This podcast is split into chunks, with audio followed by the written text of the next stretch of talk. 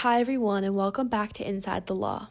I am your host, Lily, and today I am joined by my guest, John Marcoux, a Cornell Law School graduate who shares the extraordinary trajectory of his career, from navigating the complexities of intellectual property law to establishing a thriving yoga studio in Chicago, and finally, evolving into an entertainment lawyer.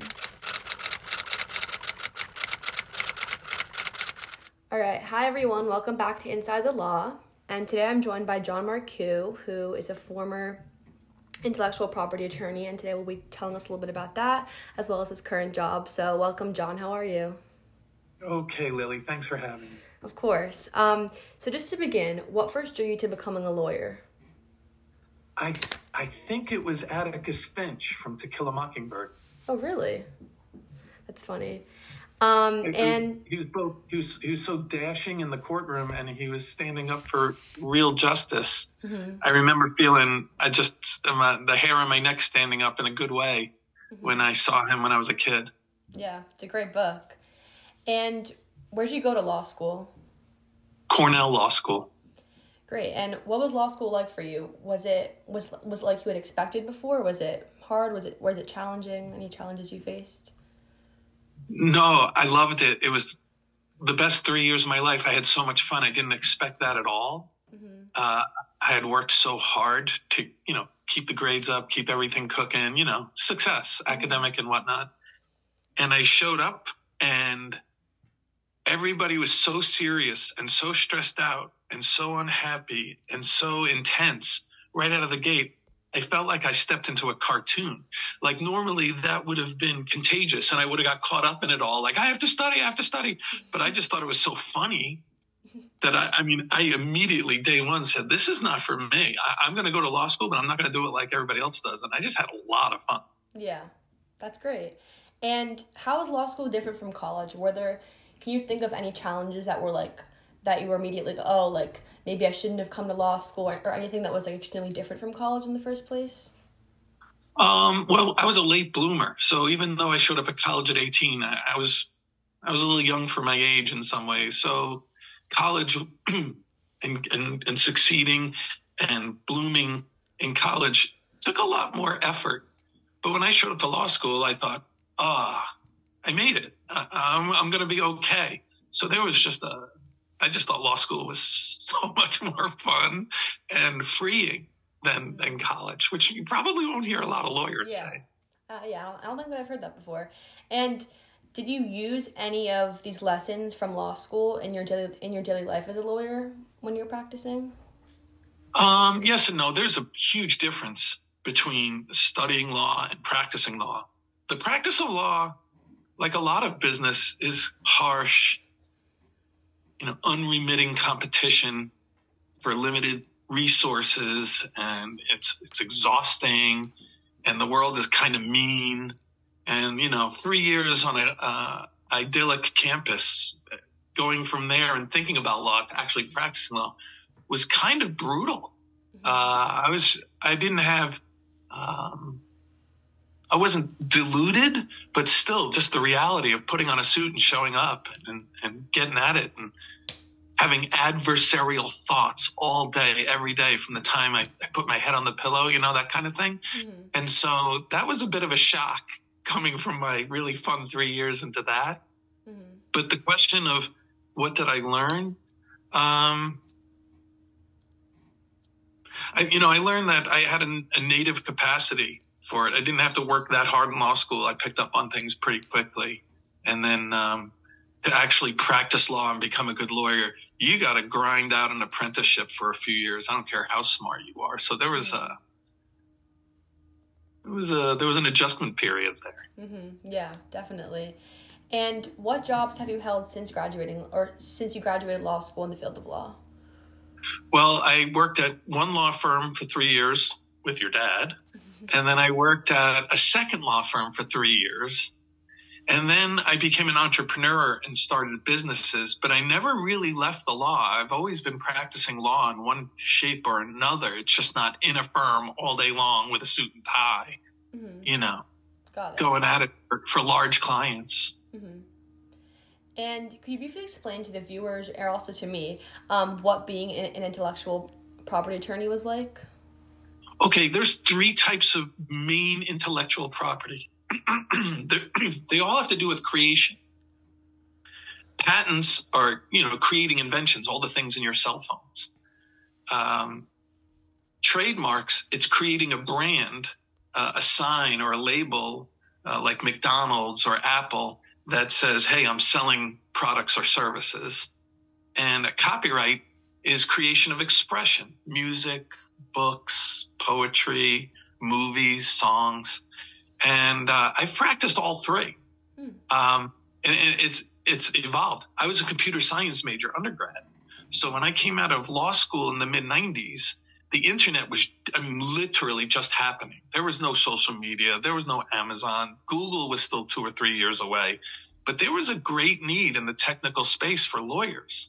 Mm-hmm. So I entered the law firms thinking I was going to play interpreter between the judges and the lawyers who didn't have my training and the geeks and the nerds working on the patents and the, the computer side. I, I did some um, satellite telephone systems, is what I did before law school.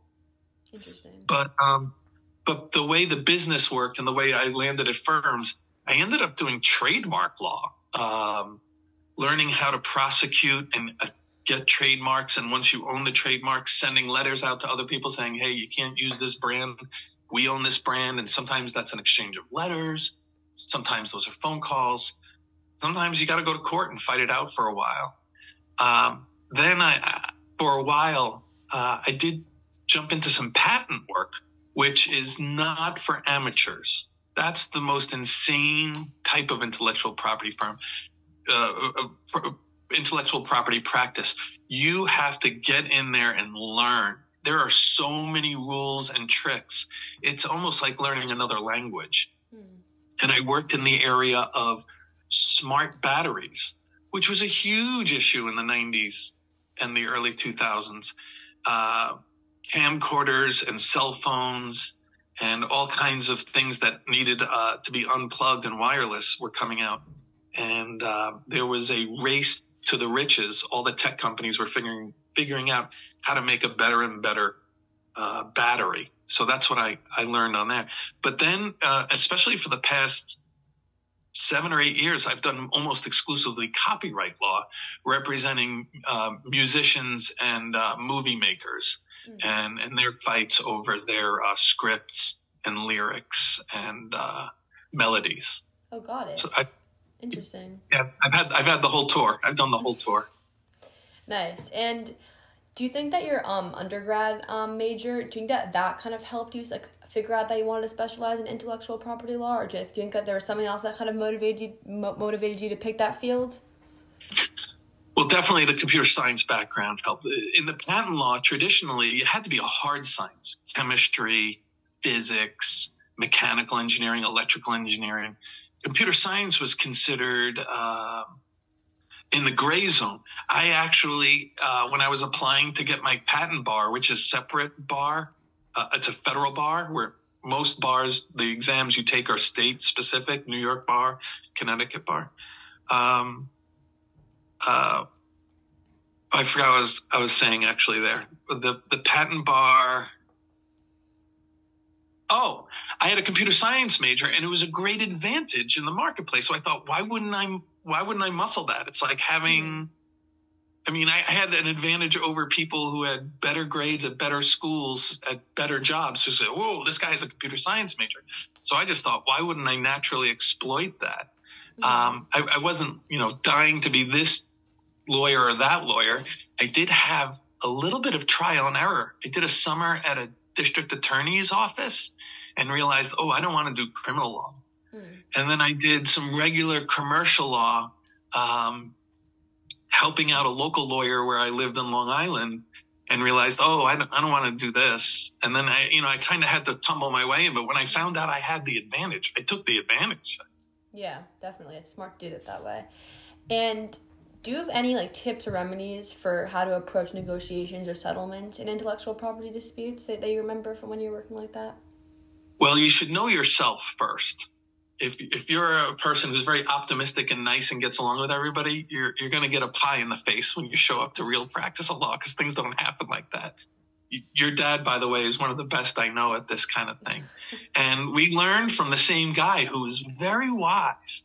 And when I was first starting out in law, he taught me, you know, most law, when you go to law school, everything's in the gray zone. There's no right answer. It could be this or it could be that. But when you get out in the real world, it usually is really obvious who's right and who's wrong. But the wrong people don't admit they're wrong. They just fold their arms for years. Mm-hmm. just like mm, they shrug their shoulders. So what your dad and I learned early on was there is a psychological sequence that needs to happen. You write the letter saying, Hey, you're wrong. They write back, I don't know what you're talking about you wish that every dispute ended like that, but almost none of them did. So then the, the letters have to keep going, the phone calls have to keep going, and there's a psych- psychological attrition, a wearing down that needs to happen. The process needs to unfold. And if you're impatient for that kind of stuff, you need to learn it. And so when it comes to settling, you know what the right answer is but then you have to set the dial for patience and just use all the tricks of the trade to, to ride it out until you get to the favorable result. Mm-hmm. And this is sort of a similar question, but how do you see the future of the field of evolving in this in this practice of law? And do you have any skills that you think maybe you learned or just in general that could be crucial for success in this field in the coming years? I think it's the coolest, most evolving area of law that exists. Even if you look today at the listings online of where the jobs are, intellectual property is always the most frequent. Each of the three areas of intellectual property law have interesting, really interesting things happening right now. In uh, patent law, I, I would say the number one problem on earth has to do with smart batteries still. 20, 25 years after I started learning how to do this stuff the battery technology hasn't really changed in 150 years. It's a metal immersed in a liquid. And everything since then has been to make that better and better and better. But uh, for the past 25 years, the holy grail has been solid state batteries where there are no liquids involved. And they're, I mean, the patents were being written 20 years ago, but it's such a difficult problem to solve on the material science part, the practical part, I mean, you're talking about factories that have to get the metal down to within a millionth of a millimeter correct, and then run sheets of them that are miles long, and then cut those up and make all the batteries. So, but when that happens, everything's going to change. Cars and airplanes are going to be able to to ride it. So the patent world is a huge area. Lots of fighting going on. The biggest companies in the world spending incredible amounts of money duking it out. Copyright law is probably the area subject to the most change because the copyright law was written in 1976 before there was digital media, before there was streaming, before there was the internet. And everybody who thinks about it writes about it says the same thing. We, we have a 19th century law and then we have 21st century problems. Mm-hmm. And in the musical space, especially, how artificial intelligence is soaking up all these songs and spitting out new songs. Typically, the law would say, Hey, you've infringed. You've used my copyright. Can you hear this part of the song? Can you hear these lyrics over here? But those areas are becoming increasingly gray and the law is way behind. And then trademark law is trademark law. You come up with a brand, you, you hang a sign outside or you put it on the handbag and that becomes your brand. That fight, the only area really changing in there is that uh, it's become less um, the, the government has acted like a watchdog, making all the movies PG or G. But now you can get uh, trademarks that are actually curse words, according to the Supreme Court last year. That never happened. Mm-hmm. Yeah, yeah, it's very interesting. And um, could you now just to kind of shift a little bit? Could you maybe explain a little bit how um, the business that you've started and what drew you to leave the law field a little bit, or I guess as you said before, how you never really left the law field. But could you just explain that a little bit? Well, I, I left the the uh, formal field of working in a skyscraper for a law firms at a big firm. Um, but it's funny when you start a small business, and I mean any small business, having a knowledge of the law is huge. Mm. I was so stressed out. I cannot even tell you how stressed out I was by my sixth year of law. and so somebody suggested I take a, a yoga class, and I tumbled into a hot yoga studio that was humbling. I mean, I thought I was a decent athlete and I could almost do nothing in there. And I thought, oh, I'm never coming back. And then when I got outside and cooled off, I realized, oh, this is the least stressed I've been since I was in law school. Wow. I should come back. I should come back here and try and untie these knots. And I don't even have to be good. I don't even have to touch my toes. I just got to keep doing this and clear out whatever that is. And within three weeks, I lost 20 pounds. My spine shot up and the scales fell from my eyes. I, I showed up at my law firm and said, Oh my God, everybody's miserable. I'm still a young man. What am I doing? I'm going to die young and miserable. So I, I started drafting my first business plan, not even for the banks or the businessmen who would look at it, but for my mom. I, I wanted to be able to write something that made sense that when once my mom read it, she wouldn't, you know, start crying that her son, the lawyer, was disappearing to become a hippie. You know, like that's the last thing I wanted.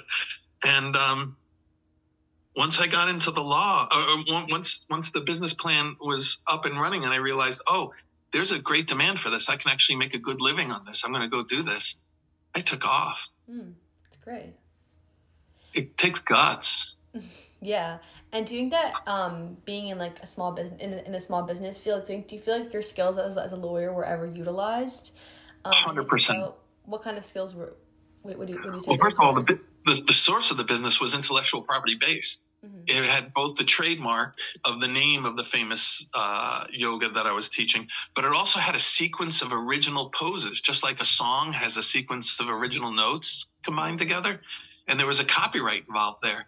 And they were both very valuable, and the cost of using them and making a business of them were, were almost zero.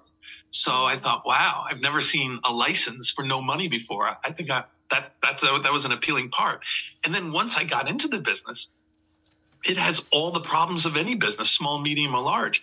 And I realized talking with hundreds of other yoga studios around the world, those owners who didn't have legal degrees were spinning their wheels, worrying about things that they shouldn't have worried about at all, and were totally ignoring the real threats, legal threats to their business, which I had a general cognizance of, and I could share it with them and navigate my own business. So that part of the law was invaluable to getting through those, especially those first few years. Yeah, definitely. And do you miss practicing law ever? And do you ever think about returning to it fully, or maybe are you now?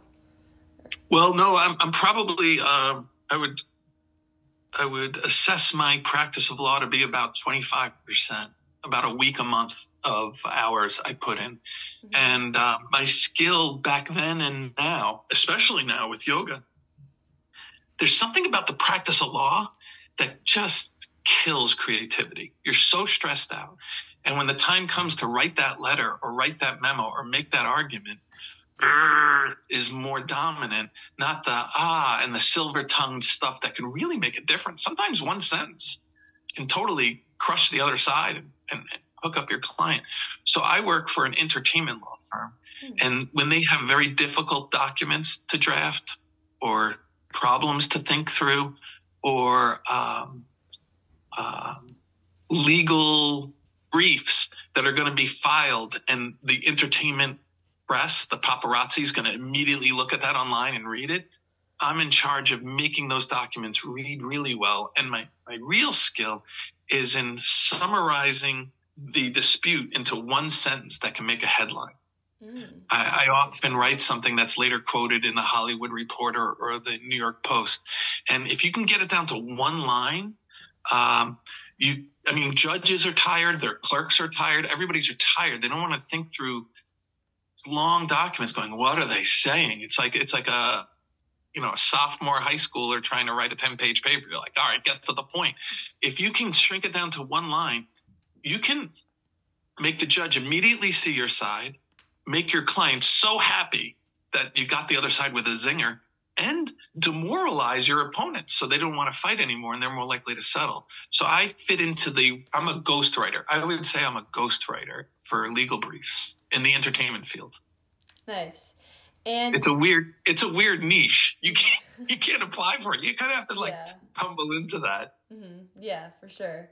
And what do you think that your next adventure is going to be? Do you think that it's going to have to do something with enter- entertainment law, or do you think that it's going to involve law in general, or do you think that you're going to stay in the field you are now?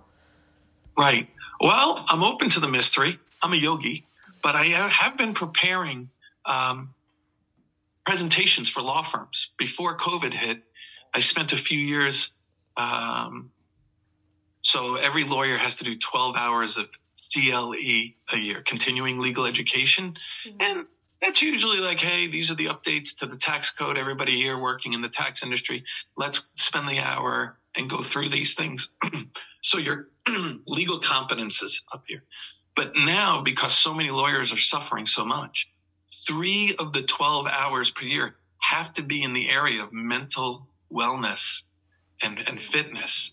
And so uh, I've taken that opportunity to uh, address law firms about what it's like to be demoralized. The sheer practice of law, the chronic adversarial cognition, thinking, thinking, thinking, fighting, fighting, fighting all day. It's not up there with the warriors who come back with PTSD, but it's a lot like it. Mm-hmm. And over the years, it wears people down. And there's a lot of drinking problems, drug problems, miseries that are somewhat avoidable. And so, uh, for the years right before and up through COVID, I was uh, teaching three cognitive traps that lawyers are likely to fall into and how to get out of those traps and how to avoid those traps. Mm-hmm. Now I'm adapting the same material and I'm uh, going to start give to give these presentations about a an almost a superhero who lived 100 years ago he was a famous judge on the Supreme Court. And in his private letters, all the things that he was disclosing to the intelligentsia of the world, uh, he was doing all the right things that psychologists now say you should do. So he he's a paragon of adversarial thinking. He was able to keep up his spirit and energy and health right into his 90s. Uh, had 50 years career kicking ass on the bench um, and it wasn't by accident. It wasn't genetics. He he was mindful of the things one should be mindful of. So I want to use him as a superhero story to convey these skills to lawyers. That's great. And just looking back, do you think that do you think that um, having intellectual property law as like a foundation was very beneficial in starting a business, or do you think that like are, are you happy that you went that route, or do you think that having like entertainment law could have been better? Um, or do you think that there's another area of law that, if you could go back, would have interested you more just to, to practice? Well, entertainment law is kind of a subset of intellectual property law because all the properties in entertainment are in intellectual property.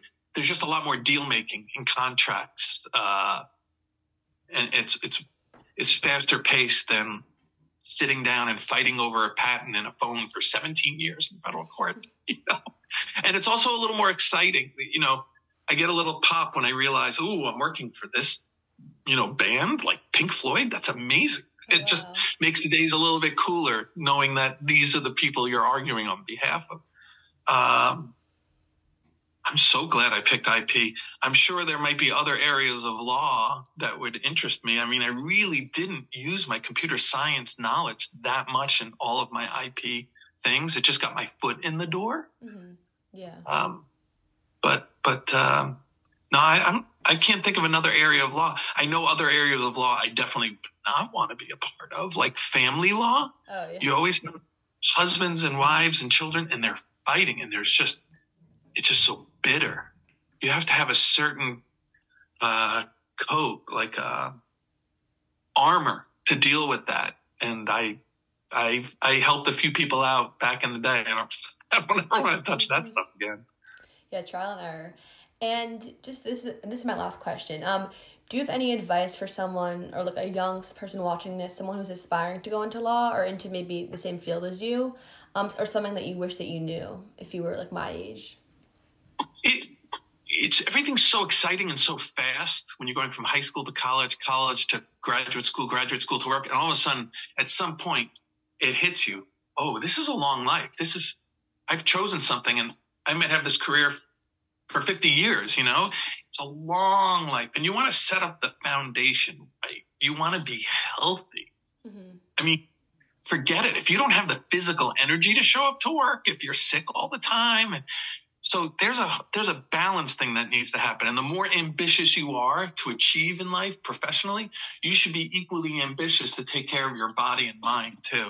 Mm-hmm. And I think that's where most people that's where, where most people I've encountered in the, the legal world um, are a little off balance. Hmm, and it's definitely. and it's difficult. You can say, "Ah, I'm going to miss it today. I'll go. I'll go to the gym tomorrow and stuff." But I think you got to do something every day.